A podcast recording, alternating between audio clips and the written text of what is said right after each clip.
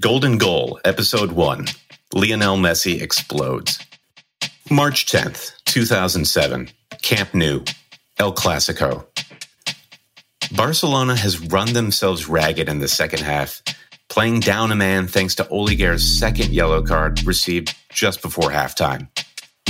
Real Madrid took advantage in the 73rd minute, courtesy of Sergio Ramos, and are looking for three massive points to pull them up to third place in La Liga. Just two points behind Barcelona, three behind leader Sevilla.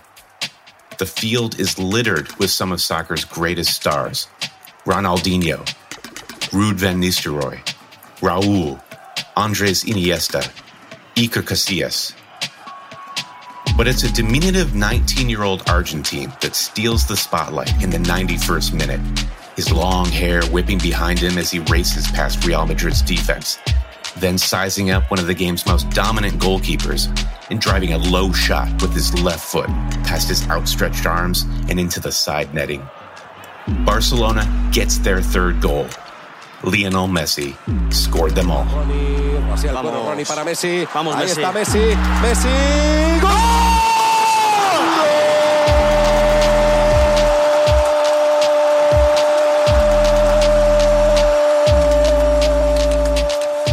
I'm Brandon Kelly. Welcome to Golden Goal, soccer's greatest stars and the moments that made them. Even if you know nothing about soccer, you know Lionel Messi's name.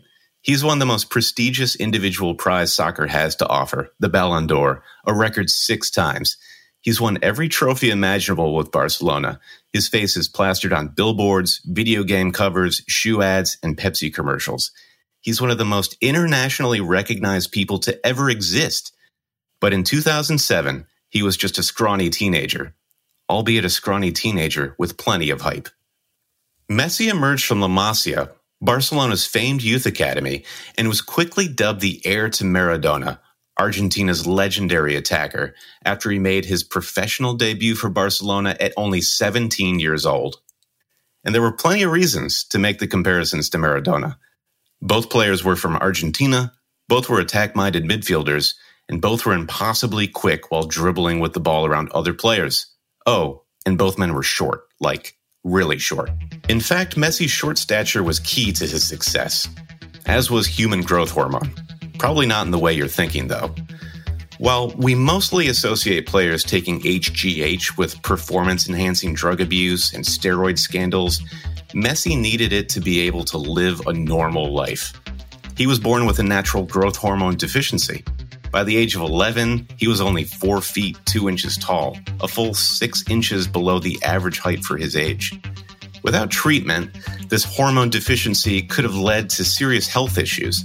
There was just one problem those human growth hormone treatments were $900 each, a price Messi's family couldn't afford. Not only were these treatments necessary for Messi to live a normal life, they were necessary for him to pursue a soccer career. Despite his obvious talent, Argentine clubs like River Plate refused to sign Messi because they didn't want to pay for those treatments either. Messi's family took advantage of relatives living in Spain to arrange a trial with Barcelona. Mesmerized, executive Carlos Rexach immediately moved to sign the boy, despite his colleagues' reservations about how incredibly small he was. Rexach agreed to pay for Messi's growth hormone treatments and wrote out Messi's contract with his father in attendance on a paper napkin. Messi was 13 years old. He would go on to reach the lofty height of five foot six, an inch taller than Maradona. It didn't take long for Messi to make waves at La Masia, Bolstered by prescribed medical treatments, Messi began to tear through the academy system in Barcelona.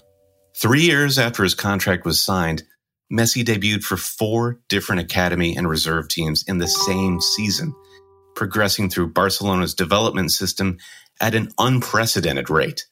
Soon enough, he was training with the first team, and there he proved to be just as freakishly quick and talented on the ball as he was playing against players his own age.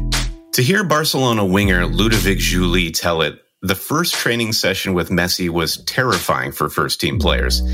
Not because they were afraid of hurting the little kid playing with him, but because they were scared of getting embarrassed by the phenom. Throughout soccer's history, there have been countless teenagers deemed to be the next big thing in sport.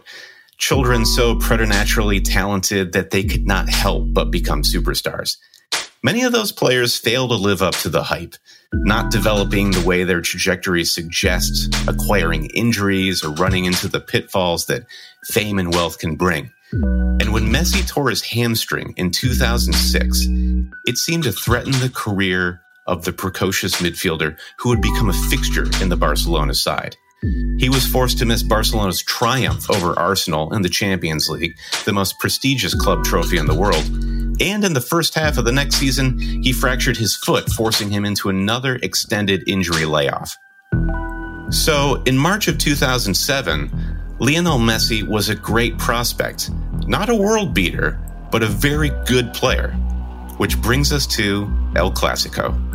Well, we have the best in the world, and we've got the next generation of Los Galacticos as well. Look out for the name of Lionel Messi. I think you're going to hear him at the World Cup.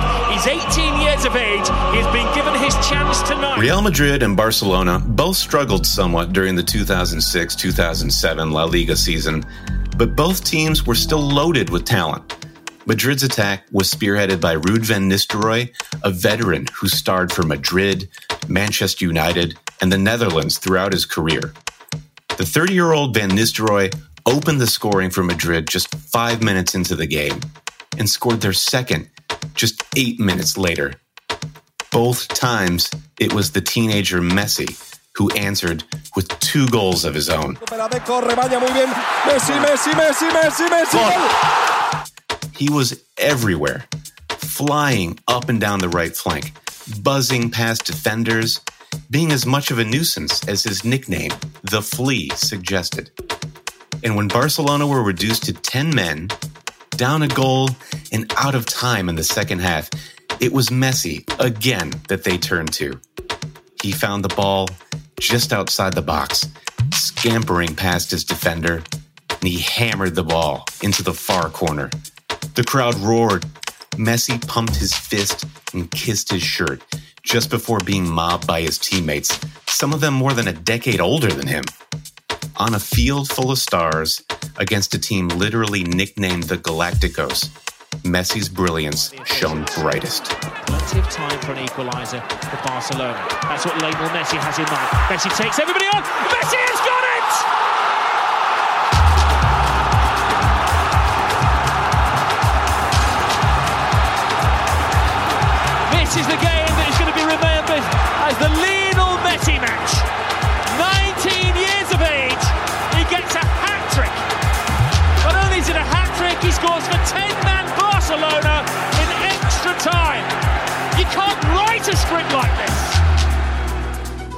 In a different world, we may have never seen Lionel Messi at all.